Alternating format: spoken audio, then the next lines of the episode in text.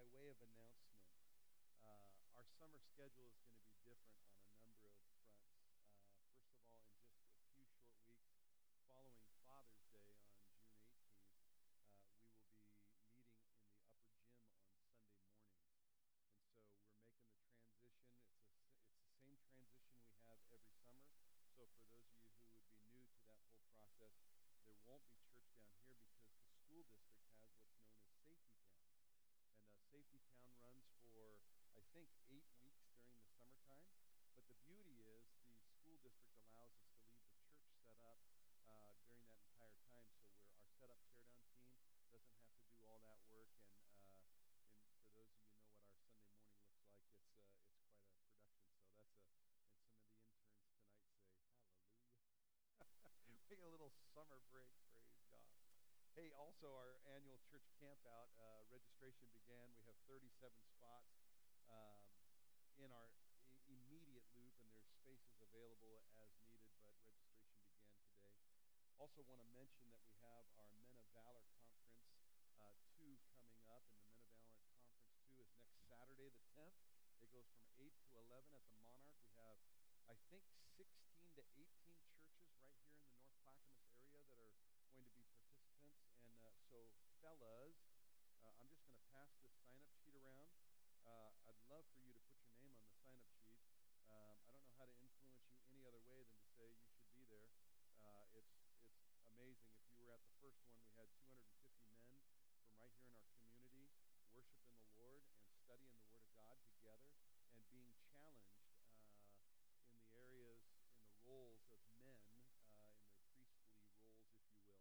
And so just really, really want to encourage you to be a part of that. It's going to be a great time. Uh, also, graduation, uh, we do grads and dads on the same day, June 18th. So if you know of a graduate or someone being promoted, if they're going from elementary school to middle school, that's a big promotion. If they're going from middle school to high school, that's a big promotion. If they're going from high school into college, that's a pretty big deal and college graduates, uh, that's a big deal. So uh, let us know by informing us uh, of everybody that might be included in that. Well, we are in the book of Genesis, so I want to invite you to turn in your Bibles uh, to Genesis. Really in Genesis chapter 39, and that's really where we're going to be.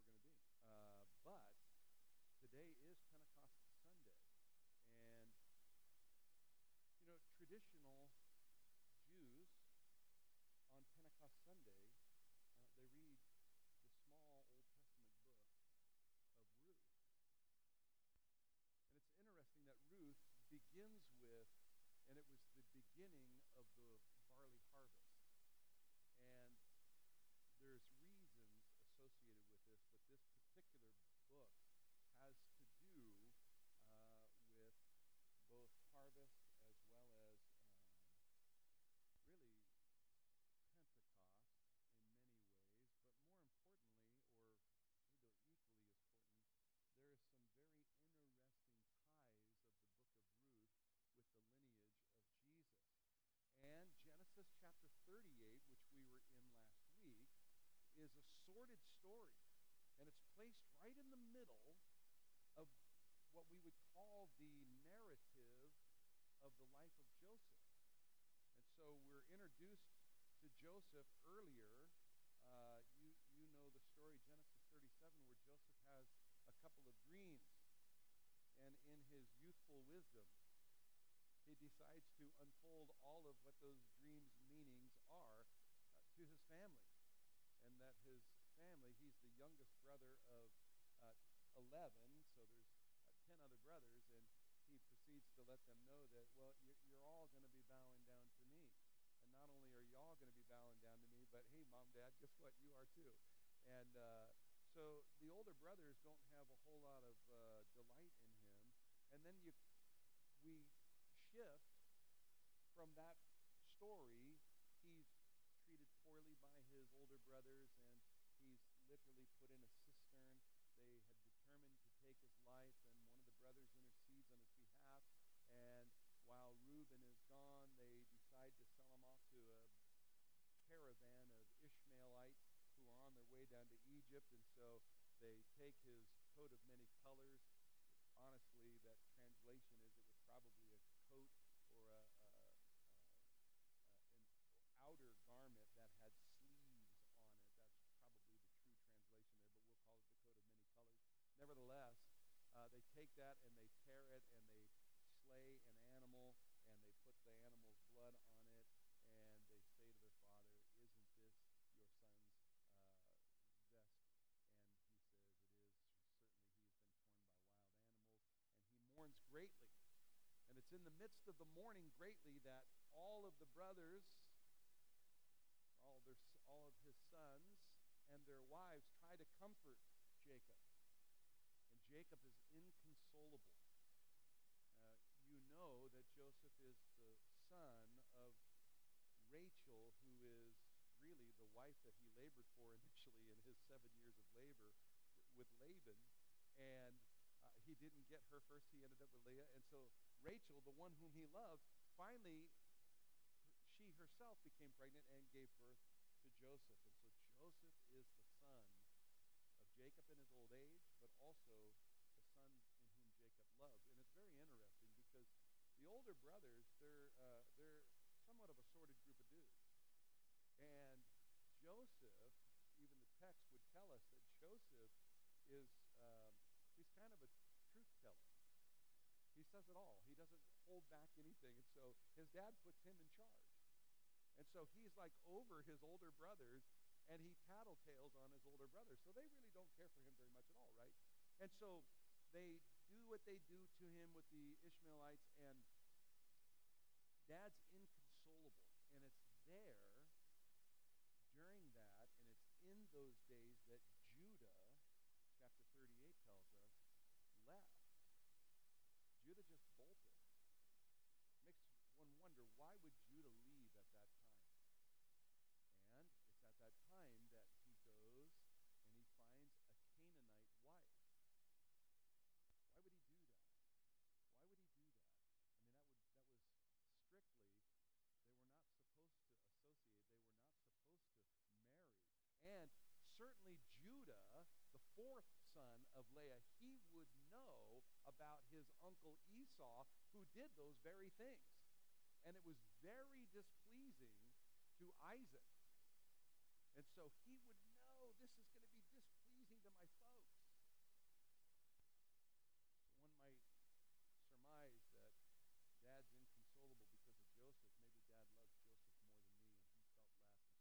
And so he goes out and he just decides he's going to do his own thing. Well, it's in the midst of this sordid story that he has three sons. And there's much there we covered uh, a week ago, but his, he, he, in the process of time, he finds a wife uh, for his eldest son, Ur. And uh, Ur did evil in the sight of the Lord. And uh, the Lord put him out. And we are introduced, if you will, to the Levirate marriage. And so Onan, the second son, is to take her as wife. And she's to give birth, and the firstborn son will be, the first issue will be for Ur, the oldest brother. And so Onan thinks, hey, I'm not going to raise up children for my brother's name's sake. And so he does that which is displeasing before the Lord, and the Lord numbers his days and takes him out. And so here Judah is like, well, I have one more son, and I got this black widow gal who just seems taking my son.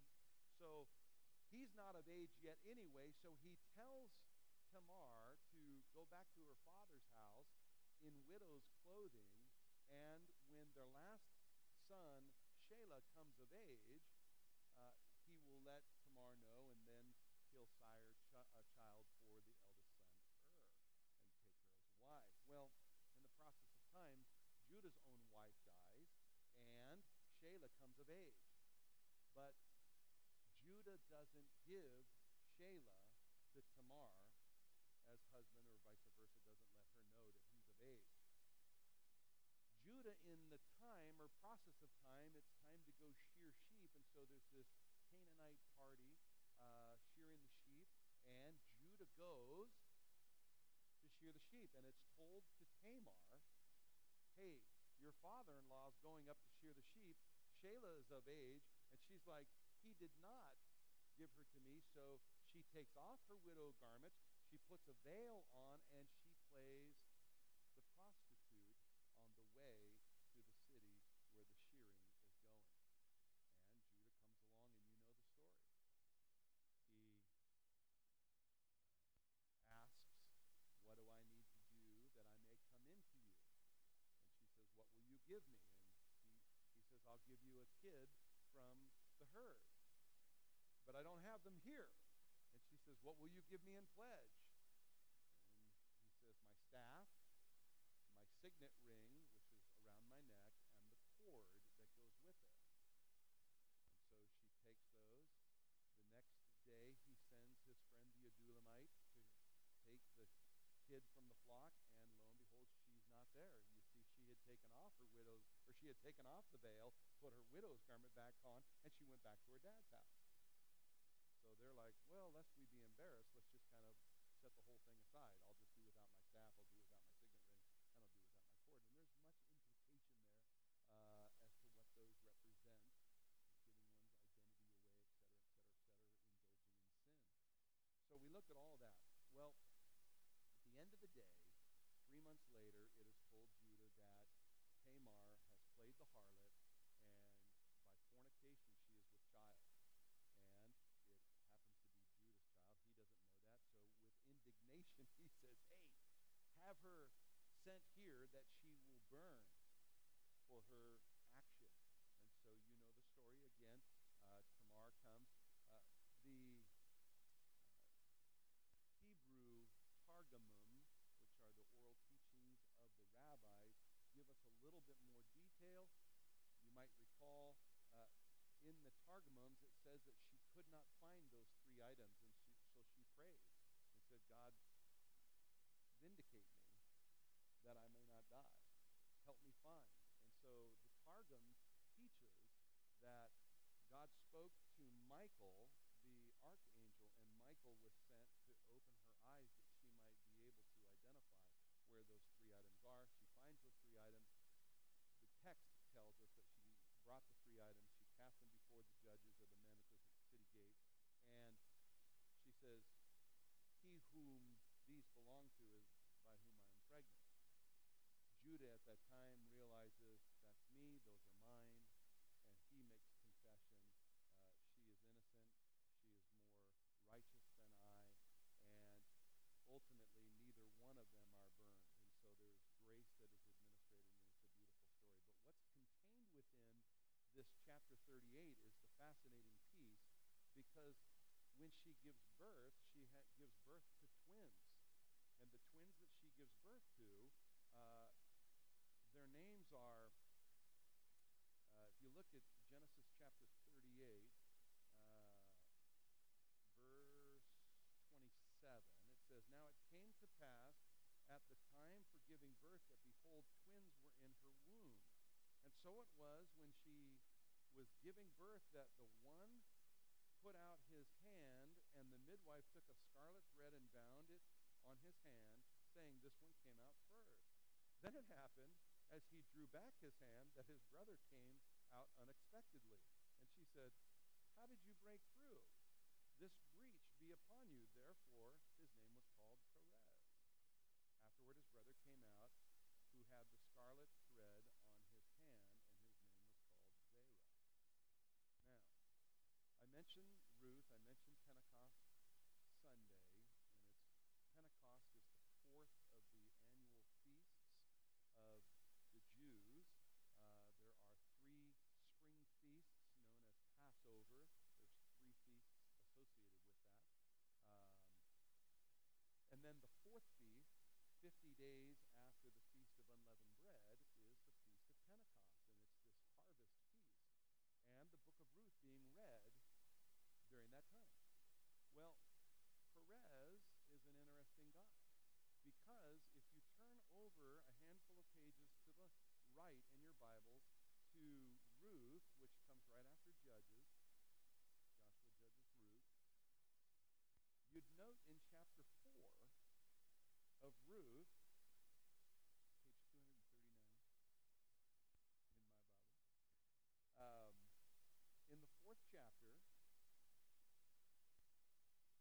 this is this, this is a magnanimous story about redemption. Uh, also includes a Levirate marriage scenario, and also uh, the laws of redemption are brought forth in this book. It's fascinating. But they mention when Boaz exercises the law of redemption, and he is going to redeem Naomi's land for her, he has to be willing also to do all that is required. And one of the requirements would be that he would also take Ruth as a wife. Ruth is a Moabite, she's a Gentile. And Boaz has to assume that responsibility to sire a child for Elimelech's son and ultimately Elimelech, Naomi's husband, so that the land and the inheritance would remain in the family. Otherwise, that family would be cut off and that land would be dispersed among the other Israelites. And so that was the requirement. And Boaz very magnanimously stepped up to the plate and says, I'll do it. I'll take Ruth as a wife also. And it's powerful. And so uh, it's done at the city gates where all the judicial things are done. There was a nearer of kin. You know, this is the story also of the kinsman redeemer, which is a type of Jesus Christ and there was one that was nearer of kin that had opportunity to redeem, but he was he was willing to redeem the land for Naomi.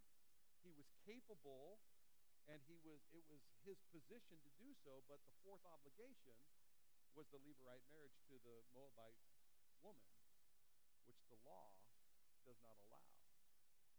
And so he says, won't do it.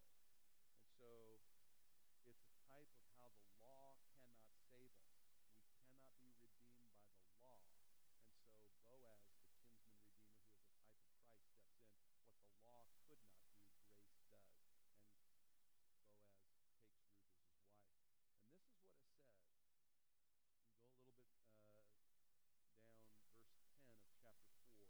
It says, Moreover, Ruth the Moabitess, the widow of Mahlon, I have acquired as my wife to perpetrate the name of the dead through his inheritance, that the name of the dead, which would be Elimelech, may not be cut off from among his brethren and from his position at the gate. You are witnesses this day. And all the people who were at the gate and the other said, We are witnesses. The Lord make the woman who is coming to your house like Rachel and Leah, the two who built the house of Israel and may you prosper in Ephratah and be famous in Bethlehem.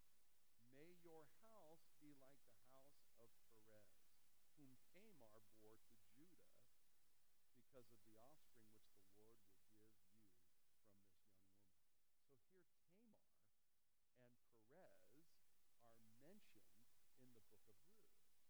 That's profound. What's even more profound is how many years away the book of Ruth is from Genesis chapter 38. You see, Ruth occurs during the days of the judges, and during the days of the judges, it's a 450 year period. So from the time of Genesis 38, that's just as Joseph was going into Egypt. How long were they in Egypt before God sent Moses? Well, we know for sure there was 430 years of persecution, right? Then God sends Moses. Then they're in the wilderness for 40 years. Then Joshua takes them into the promised land, and you have the whole story of Joshua, and you come to the Judges. And Judges is 400 plus years, about 450 years. So the story of Ruth happening in the midst of the Judges there's a period of anywhere from six to eight hundred years from Genesis 38 to the story of Ruth. And God, in his foreknowledge, this is it's just profound to me and it's powerful, and we've talked about it already, but you go back to Genesis chapter 38, and something profound in Genesis 38, uh, hidden in the meaning, uh, hidden in the writing of the Hebrew, uh,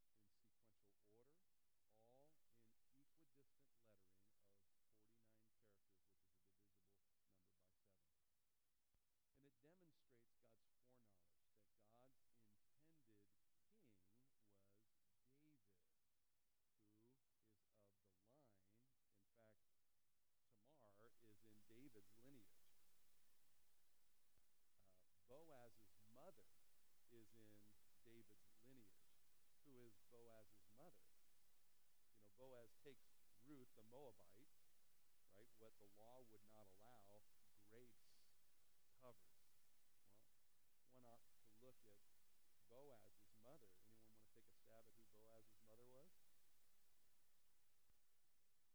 Prostitute Rahab out of the city of Jericho. The one who she and her family was saved. Right? It's it's a demonstration of the grace of God in this beautiful thread.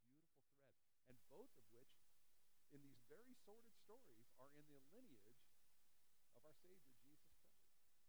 And so when I think about Pentecost Sunday and I think about the book of Ruth and the significance of what's transpiring in the book of Ruth and how we're introduced again to the kinsman redeemer and it's a picture and Boaz is this marvelous picture.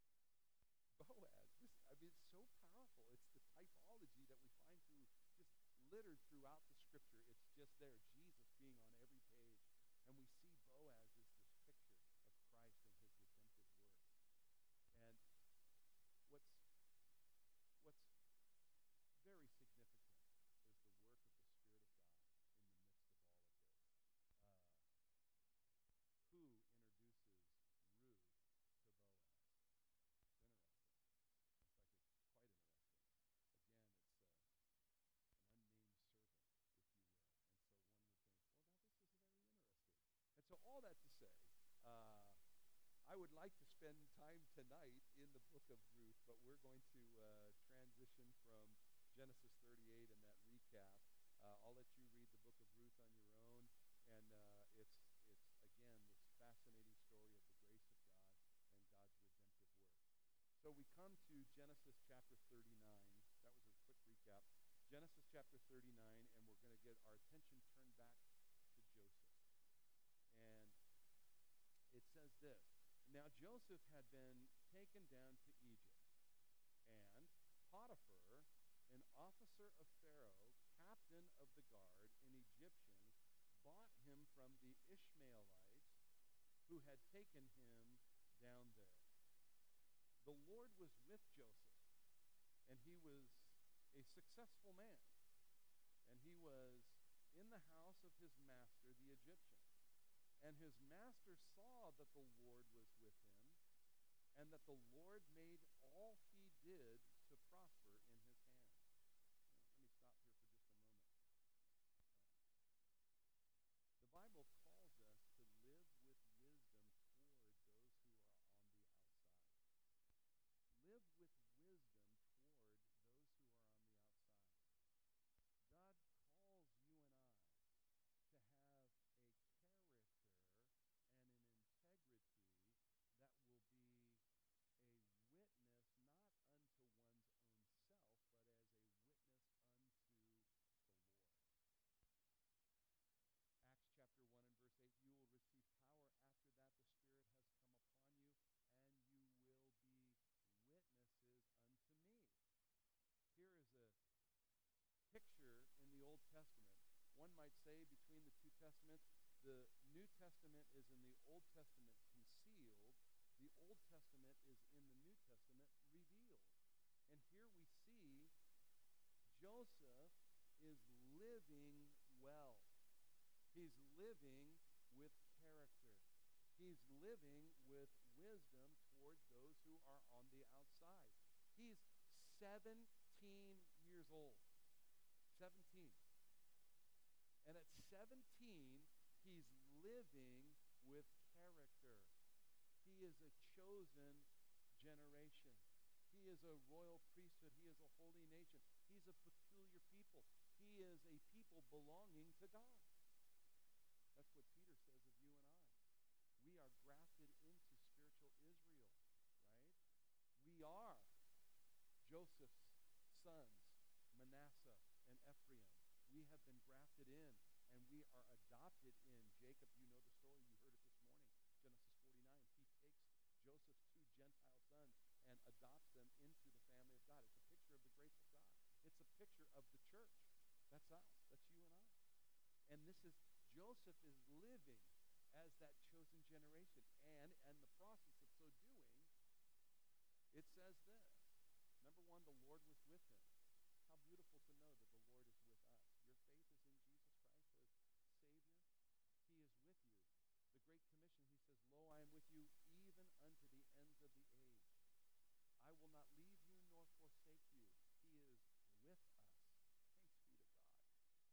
with Joseph. So Joseph found favor. No, excuse me, verse 3, and it says, And his master saw that the Lord was with him. You wonder what he saw. What did he see? Right? Well, we, we certainly know that Simon the sorcerer in Acts chapter 8, he saw something with the laying on of hands that the Spirit of God was given. He saw it with his eyes. We know in 1 Samuel chapter 10 that, uh, that, that those who knew Saul previously saw with their eyes what he, under the inspiration of the Spirit of God, it says the Spirit of God came upon Saul and he prophesied with the prophets. And those who formerly knew him saw, and they said, What is this? What has happened to the son of Kish? It even became a proverb amongst the people. Is Saul amongst the prophets? It was there was an evidence of their lives. Here's an interesting thing. There's an evidence that should be following you and I. You are the salt of the earth. There's a savor that goes with salt. It, in my opinion, tastes very good. And it does. And we should we should be making the room that we are in with flavor. Salt that loses its saltiness is what? Good for nothing but to be trampled under the foot of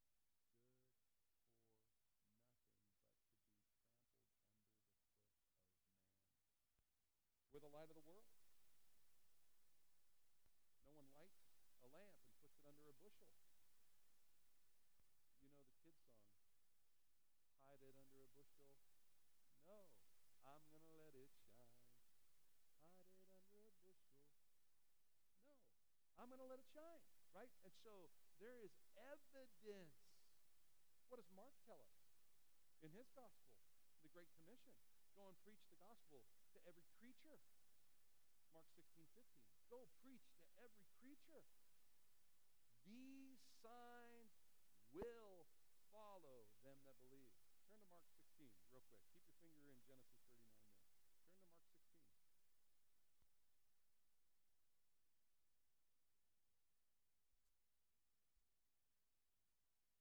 Mark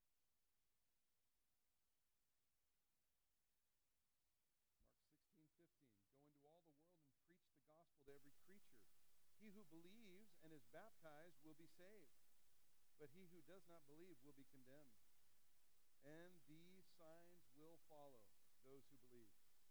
Does it say these signs might follow? Does it say these signs probably will follow? Does it say these signs hopefully will follow?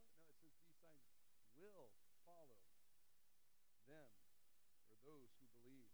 In my name, they will cast out demons. They will speak with new tongues. They will take up serpents. If they drink anything deadly, it will by no means hurt them. They will lay hands on the sick, and they will recover. There's a pretty exciting set of things that follow. You read the book of Acts, Acts chapter 1 through Acts 28, we see all these signs happening. Simon the sorcerer saw healings already before Acts chapter 8. Simon the sorcerer saw demon expulsion before Acts 8. Simon saw some amazing things in the midst of Acts 8. Tongues, the laying on of hands, the sick being made well, taking up serpents. Uh, some churches have taken that way too far. I don't know where they are in the South somewhere, but uh, I've seen some crazy documentaries, but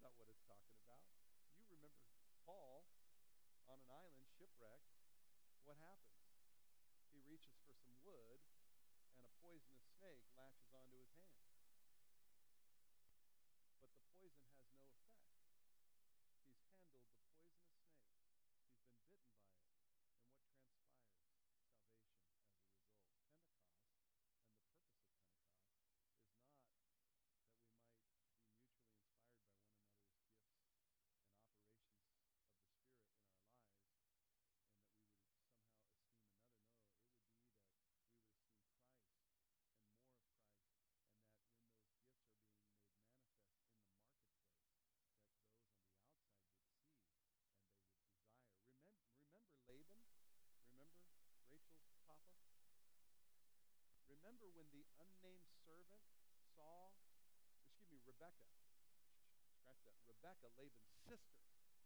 Remember Abraham sent the unnamed servant to go find a bride for his wife, or for Isaac, his son, as wife.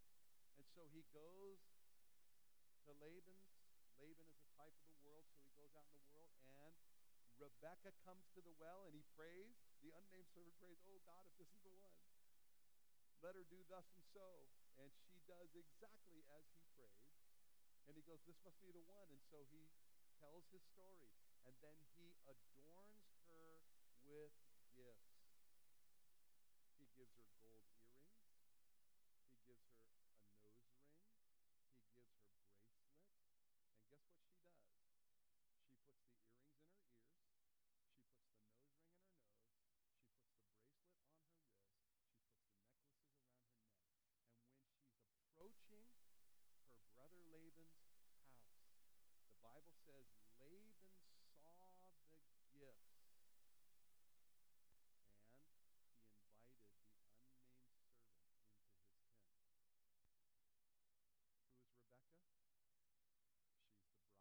Who is Rebecca? She's the bride of Isaac. Isaac is a type of Christ. She's a type of the church, the bride of Christ.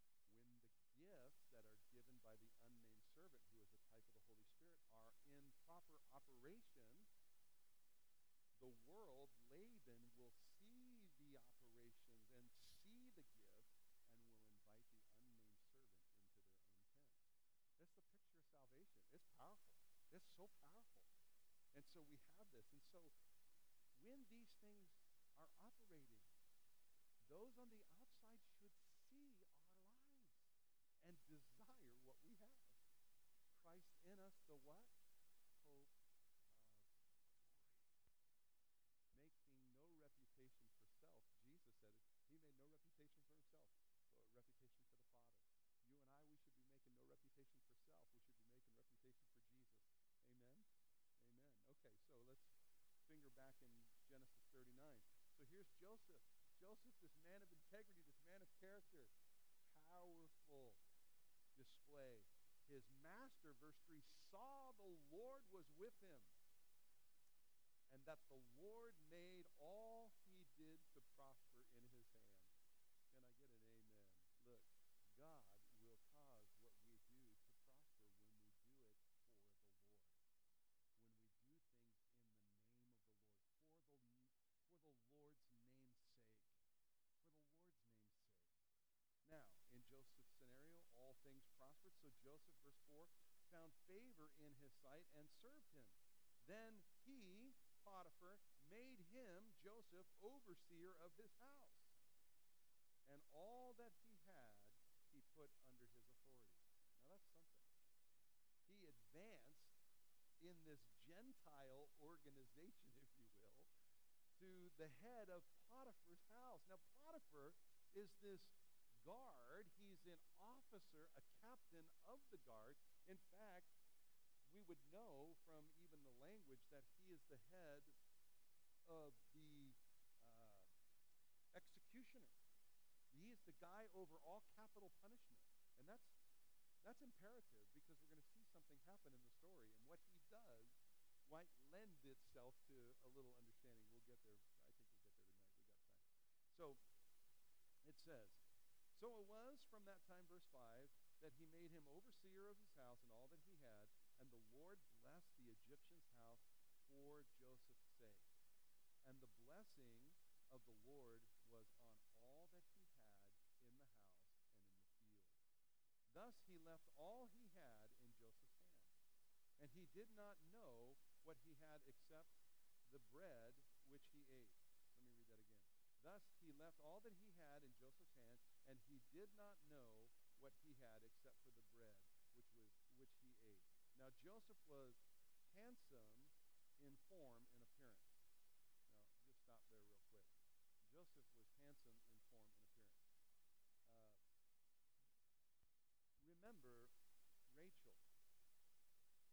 That's his mom. Remember Rachel and what was said of Rachel? When Jacob saw Rachel, he fell in love with her instantly. He's like, whoa, man. She's awesome. And the scripture says, you picked on, you picked up on that good. The scripture tells us that she was beautiful and formly. And so, no wonder Joseph is this handsome dude.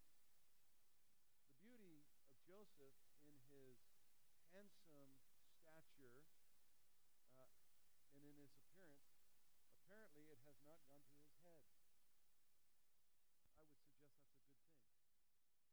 Uh, Lucifer, you can read about it in Ezekiel chapter 38. Uh, he was impressed with his look. And pride was found in his heart. And there was a great falling away in the heavenly realms. Revelation tells us a third of the angels followed in his rebellion because of pride a third of the angels of heaven. Pride comes before the fall, the scripture reminds us. So Joseph has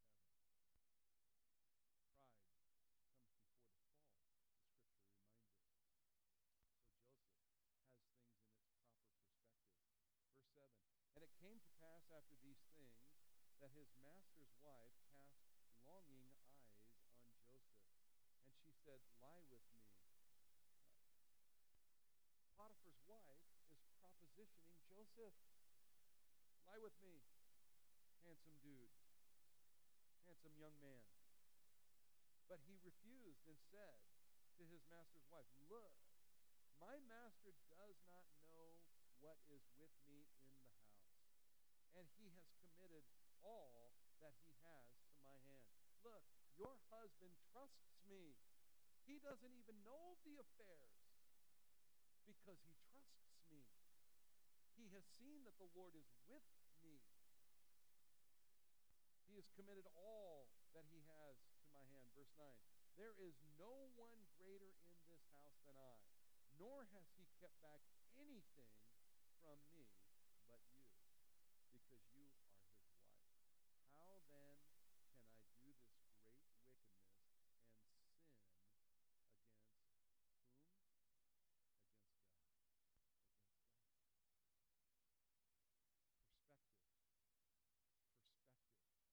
Perspective character. She's saying, Look, no one will know.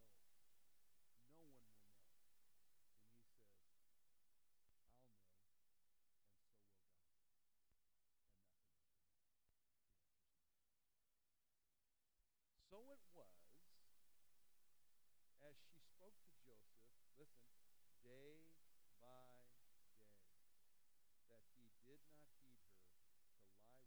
to be with her. There's a picture of temptation, and there is an ensampling and an example of victorious living. What, what did we learn about sin saw the story of Cain and Abel? We saw Cain, and God said to Cain, Why is your countenance downcast? If you do good, you'll be accepted. But evil desires to have sin is crouching at your door and its desire is for you. Paul says, when I want to do good, what? Evil is right there. Paul says in Romans chapter 7, what I want to do, I do not do. What I want to do, that I don't do either. The very thing I don't want to do, I do. The very thing I want to do, I don't do. What's wrong with me? Who will save me from this body of flesh? Thanks be to God, who gives us the victory through Jesus Christ. Hallelujah. And so here we see he is being tempted daily. Daily, daily, daily, daily. Probably multiple times a day. What does 1 Corinthians chapter 10 and verse 13 remind us? No temptation has seized us except that which is common to man. Guess what that tells me? Just like Joseph was tempted day by day, guess what? You and I will be being tempted day by day. John the apostle tells us in one of his five letters what those temptations look like. 1 John chapter 2 and verse 16, for all that is in the world, the lust of the eyes, the lust of the flesh, and the pride of life, these are not of the Father, they're from the world. And these are the tools and the areas that the enemy will bring temptation in our lives. And it's day by day. But here's the beauty. Joseph is a picture, and he's also a type of Christ. In fact, there are many who have done studies and parallels of the life of Joseph. One guy has identified over 100 similarities and typologies, if you would, but one, the very specific, has 60 at least. And they're fascinating parallels. And you see Joseph as a type of Christ. He's a type of Christ, and he demonstrates the way to overcome. He does not give in to temptation. Day by day, he shows and says, No, you can, we, with the Lord with us and the Spirit of God upon us, we can say no to sin. What does 1 Corinthians 10, uh, 10 13 go on to tell us? God will not allow us to be tempted beyond that which we can bear, and he is always what? Faithful. And he will always provide a way of escape. Always. And here's the beauty. He'll always tell us where it is. He'll always tell us what to do. He'll tell us. Then it becomes our decision. Will we be like Joseph and say, I'll take the way of escape. I'll take the way of escape. I'll take the way of escape. Look what Joseph does. So day by day, verse 11, but it happened about this time when Joseph went into the house to do his work, and none of the men of the house was inside. This almost makes me wonder if she did something sinister to get all of the male servants out of the house.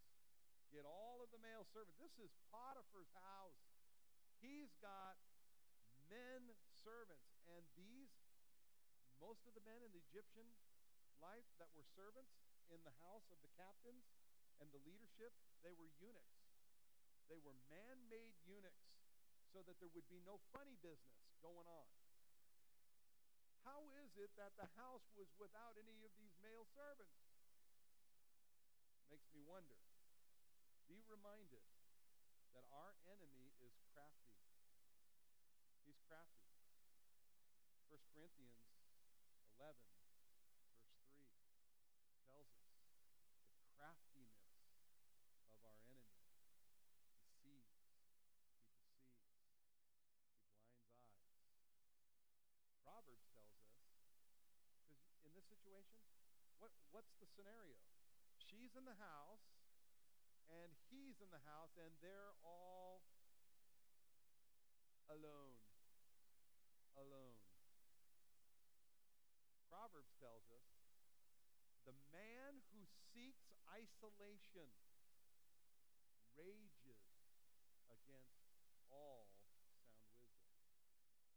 Alone, where does where do you think the enemy wants to get you? Alone. Why?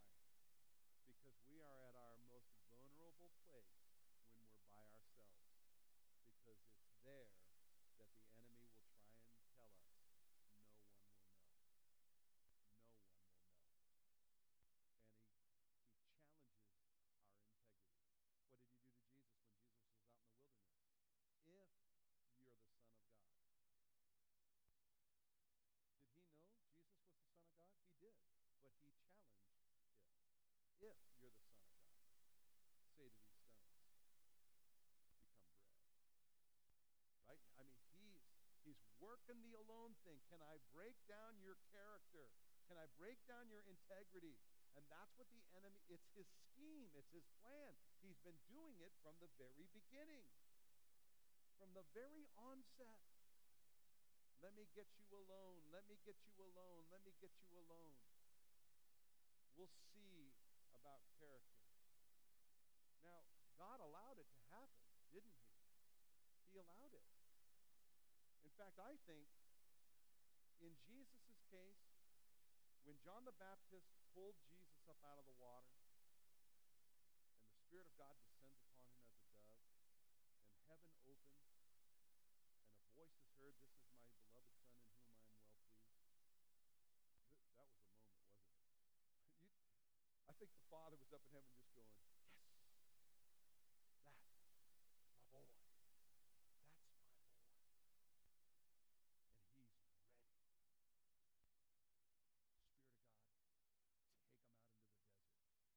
Let's go. I just think he's just like, that's my boy. Go get him. He's ready. And Jesus is out in the wilderness alone. He's fasted every day, and he's being bombarded. We have three accounts of the temptation, but Jesus, he, he showed us how we can live. He approached his kinsman redemption as fully man. He's tempted in every way we are. That's what Hebrews tells us.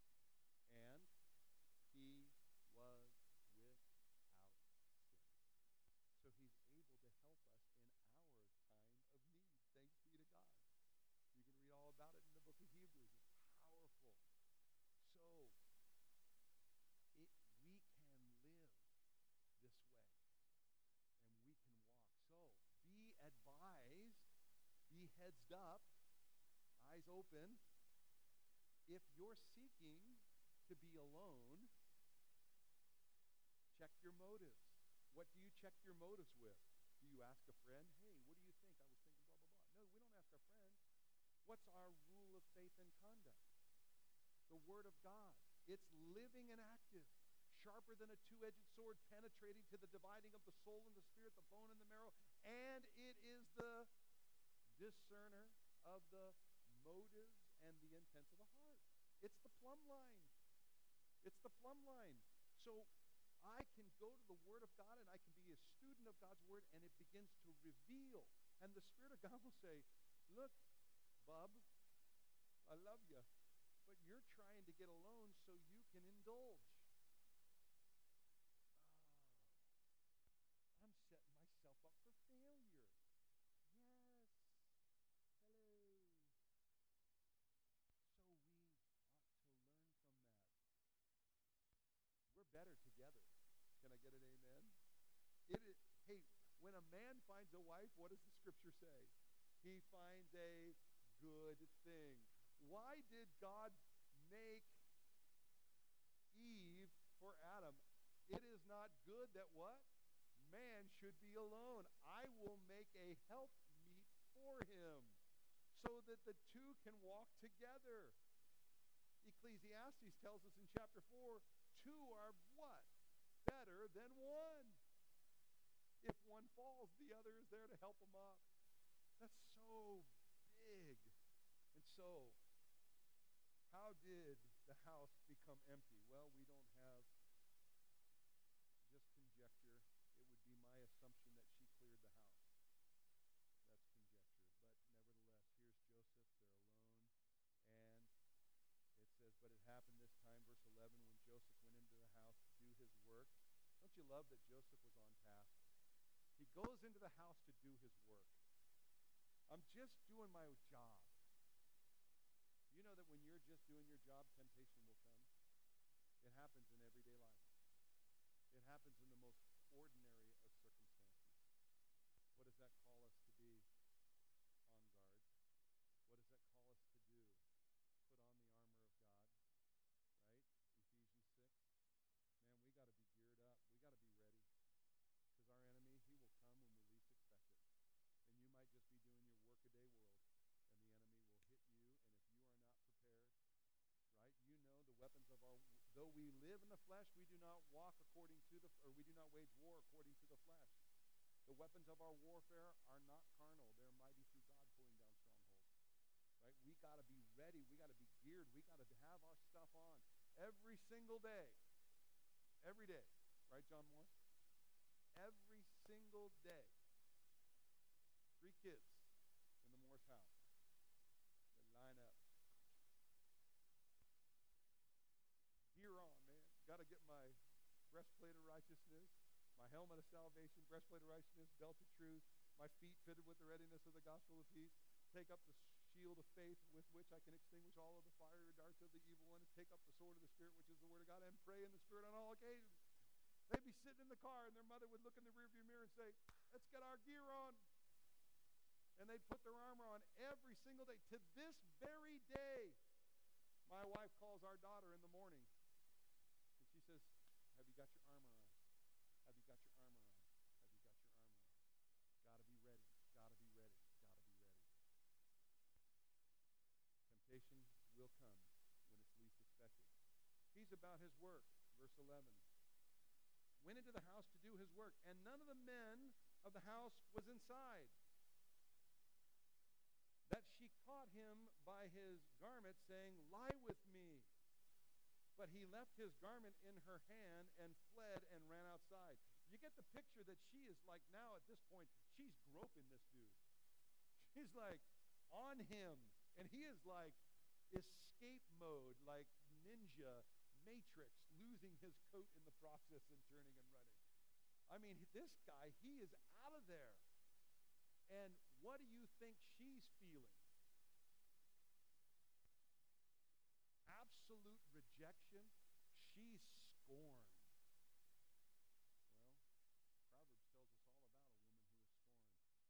Proverbs tells us all about a woman who is scorned. Joseph's life is about to change. Joseph's life is about to change. Verse 13. And so it was when she saw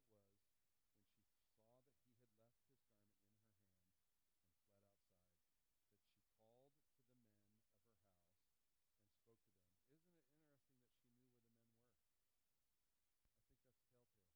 in her hand and fled outside that she called to the men of her house and spoke to them. Isn't it interesting that she knew where the men were? I think that's telltale. I think that's telltale. She called to the men and uh, it says, of her house and spoke to them, saying, See, he has brought in to us a Hebrew to mock us. He would be Potiphar, her husband. She's, she's blaming him. This, you get the feeling that maybe there's something going on between the two of them.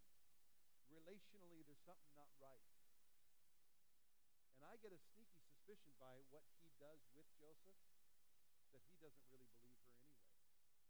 But he has to do something. So instead of executing Joseph, he puts him in prison. I, I honestly suspect that it's because he did not believe his wife in the actions. But let's read the text. That she called the men to her house and spoke to them, saying, See, he has brought into us a Hebrew to mock us. He came into me to lie with me. And I cried out with a loud voice.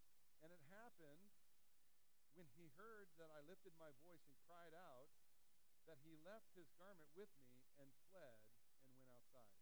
How interesting that no one heard the loud cry. That's convenient. That's convenient. Uh, so she kept his garment with her until his master came home. Then she spoke, verse 17, to him with words like these, saying, the Hebrew servant whom you brought to, to us came in to me to mock me. So it happened, as I lifted my voice and cried out, that he left his garment with me and fled outside. Verse 19.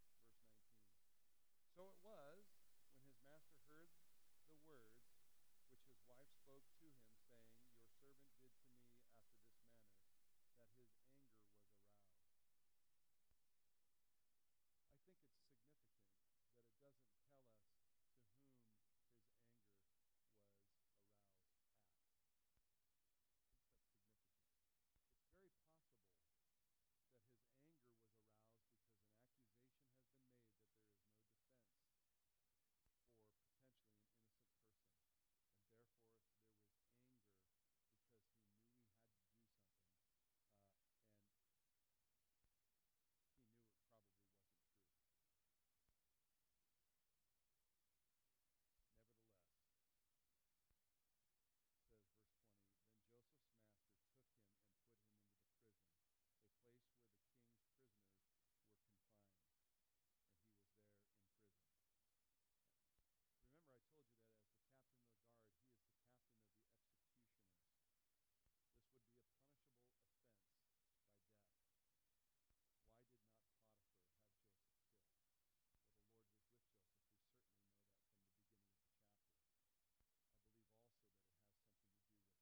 the integrity of Joseph. And therefore, I believe that he believed Joseph to be an innocent man. Nevertheless, conjecture, so we'll go on. But I will say this. I will say this.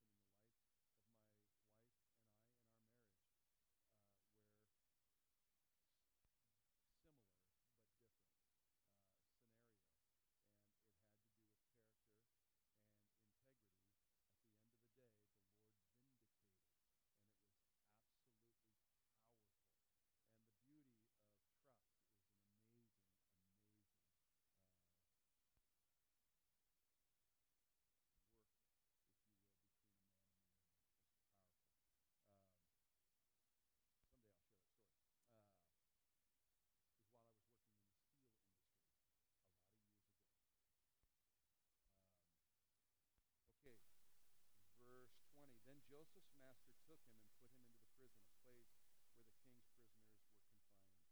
And he was there in the prison. But the Lord was with Joseph and showed him mercy.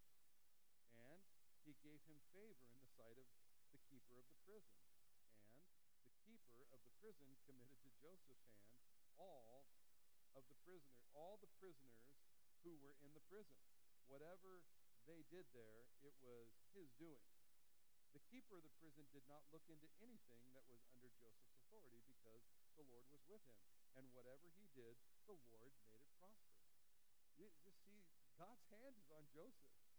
God's hand is on Joseph. And it's powerful. It's powerful. And so,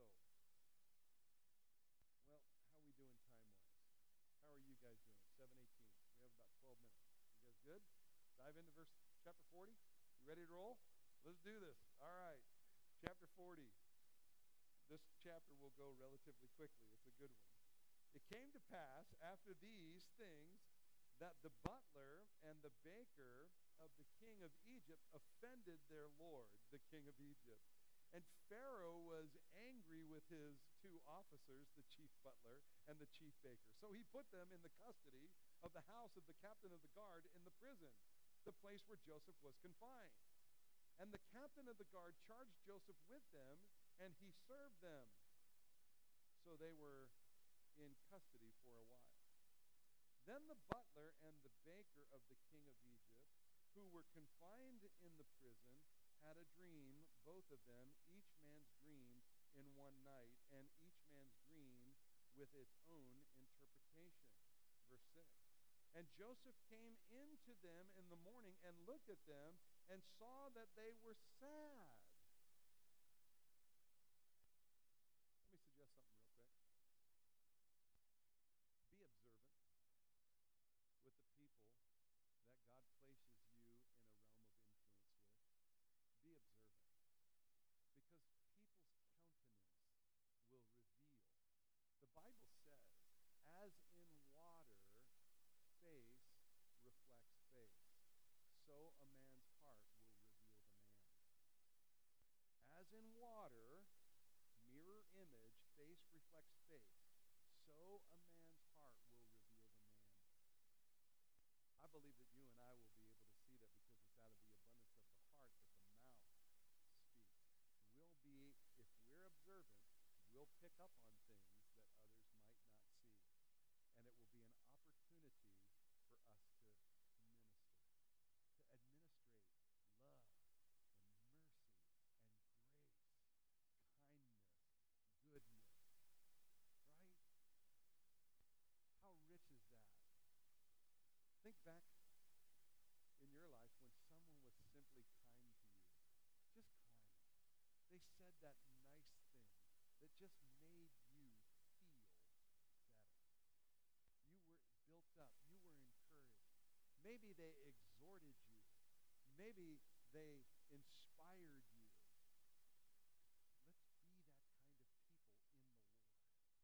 Let's be that kind of people in the Lord, where we find people and we build them up, building each other up in our most holy faith, right? Let's be that kind of people. Here, Joseph, he's see, he walks in and he says, Who died? What's going on in this room? Why is everyone so sad? He wants to know. Verse 7. So he asked Pharaoh's officers who were with him in the custody of his Lord's house, saying, Why do you look so sad today?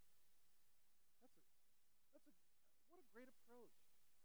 What's going on? Hey, how you doing? About on a Sunday morning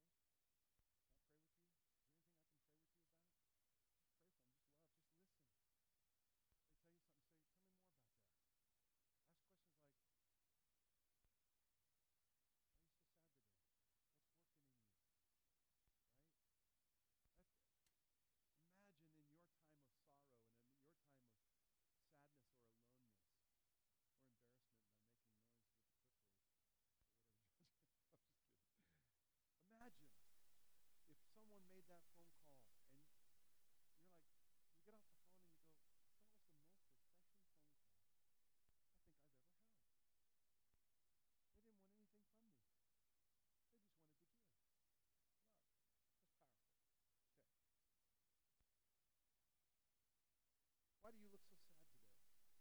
And they said to him, We each have had a dream, and there is no interpreter of it. I'd like to stop right here. This is so great. Joseph. This, it's been a couple years, right? So he's been in Pharaoh's house, and day by day, you get the idea that some time has transpired. How old was he when he had a couple of dreams in Genesis 37? 16, 17 years old. Now someone's coming to him and saying, Well, we have these dreams. Who was the one who interpreted the dreams that he got? God gave him the interpretation. And so he just shared it in his naivety and his simplicity. He's like, Hey, man, I had a dream. And God gave me the interpretation. This is what it is. Mom, Dad, you guys are the sun and the moon, and my brothers are all the stars. You're all going to be bowing down to me. They're like, Who are you, some dreamer? Right? They were mad at him. But he's going to remember. And so what does he say?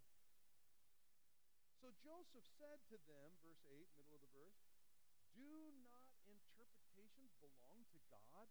Tell them to me, please. Like, load me up, man. This is right up my alley. God gives me interpretations. Let's hear it. Do not interpretations belong to God? Listen, the earth is the Lord and the fullness thereof. God is the one who is the giver of dreams. The giver of visions. So he has the interpretation. Then the chief butler told his dream to Joseph and said to him, Behold, in my dream, a vine was before me, and in the vine were three branches. It was as though it budded, its blossoms shot forth, and its clusters brought forth ripe grapes.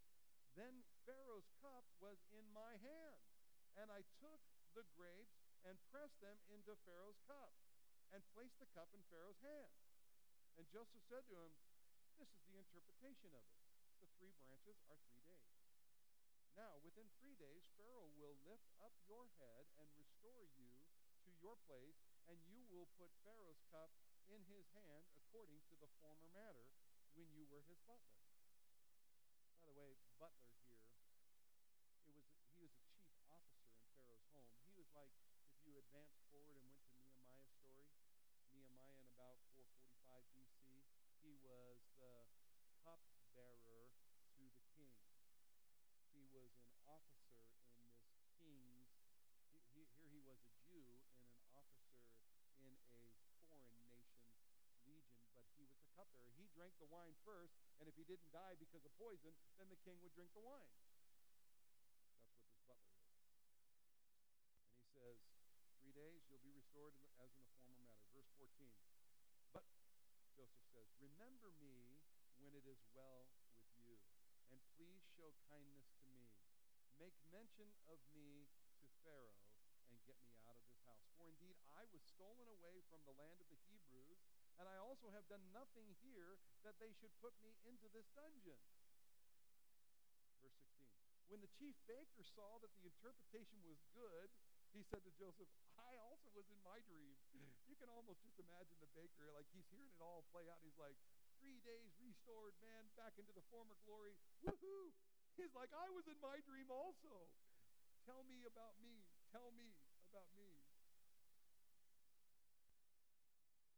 So he says, I also, verse 16, middle of the verse, I also was in my dream, and there were three white baskets on my head. In the uppermost basket were all kinds of baked goods and Pharaoh, uh, for Pharaoh and the birds ate them out of the basket on my head. This would be a common way of transport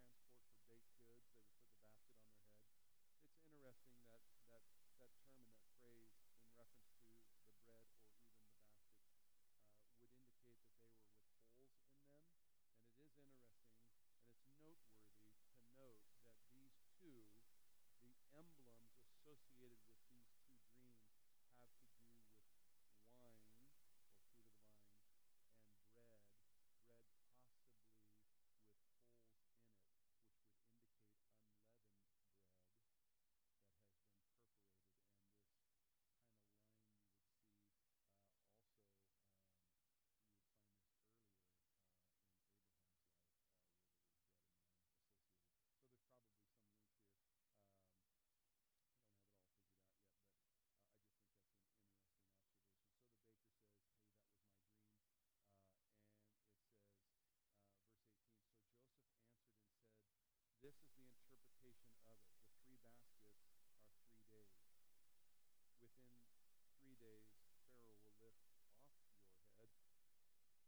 one got their head lifted up, the other's got his head lifted off, uh, will lift off your head from you and hang you on a tree, and the birds will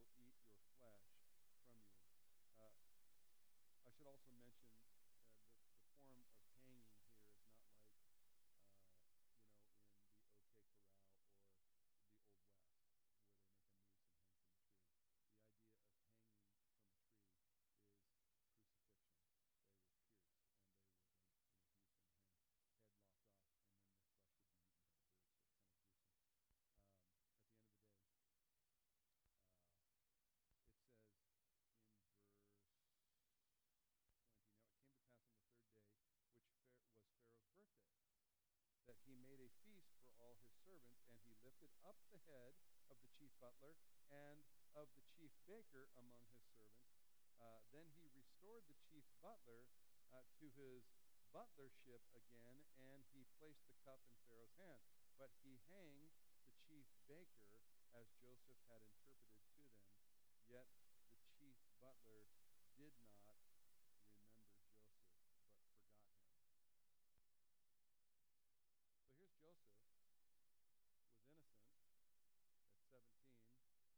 brothers didn't like that he was a person of integrity and told his dad stories on them. Cast in the cistern, sold off to some Ishmaelites. God is with him. God raises him up. Joseph is keeping the right mindset. God's working and God's in control. God's working and God's in control. Then he gets this false accusation made against him. He's number two in everything. He, there's no one greater in the house than him. Joseph actually has greater stature than Potiphar's wife.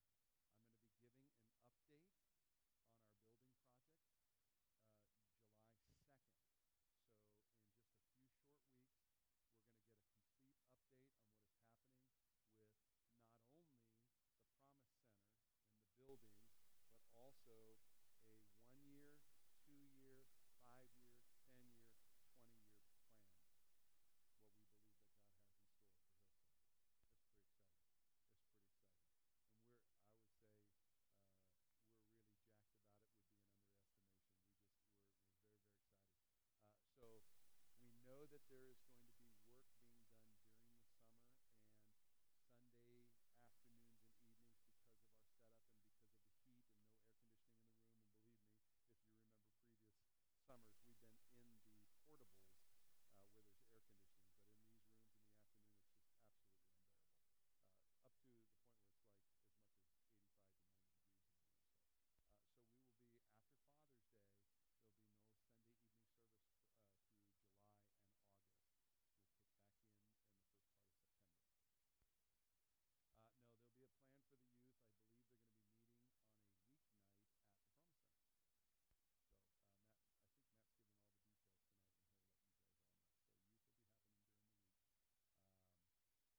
And all of the life groups, uh, or many of the life groups, will be continuing through the summertime, so there will be great opportunities for Bible study and so forth. And uh, for the men, there's uh, a number of activities. For the women, there will be a number of activities as well. And uh, we have church camp out and a number of other activities that will be forthcoming. And we're going to have some work projects. Uh, we're going to have demolition day. We're going to have a number of other things. We don't know how all those pieces are going to work out, uh, but things are rolling and it's exciting, and uh, possessions are forthcoming. So I can't leak any more of it out. It's just good. being said, let's close in a word of prayer, and uh, we will uh, ask God to bless our forthcoming week. Father, we love you. We thank you for your word. We thank you for the ensampling. Paul tells us in the New Testament that these things happened and they were written down for our admonition. In other words, we can learn from these historical narratives work of God in the heart and in the lives of the children of Israel, the leadership of the nation of Israel. And we can learn. We can learn both from their victories, like Joseph, and we learn from mistakes that they made. God, help us to apply the Word of God into our lives. Lord, not only to have the information and the knowledge, not only to endeavor into some of the uh, Hebraic hermeneutic remez, there's a hint of something more here. What is this? But that we would take on that homiletic piece and say, how does, what does this mean to me? Spirit of God, what do you want me to do? Maybe even the Spirit just laying someone on my heart and I want to be like Joseph and say, how are you doing? Lord, may we take that and weave it into the fabric of